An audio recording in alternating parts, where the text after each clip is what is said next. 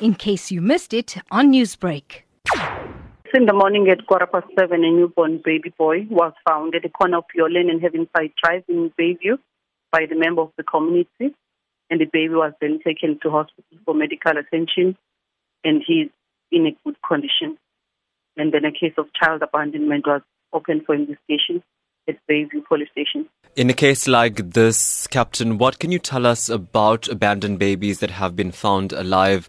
Yes, a case of child abandonment is being opened at the police station, and then the uh, Department of Social Development then will take over in terms of placing the baby. And in terms of the scene this morning, it was a, a community member that was on the way to work that saw the, the newborn baby raped on the roadside and then alerted the police, who then uh, uh, informed the paramedics who took the, ba- the baby to hospital. At this stage, are there any leads with regard to the investigation?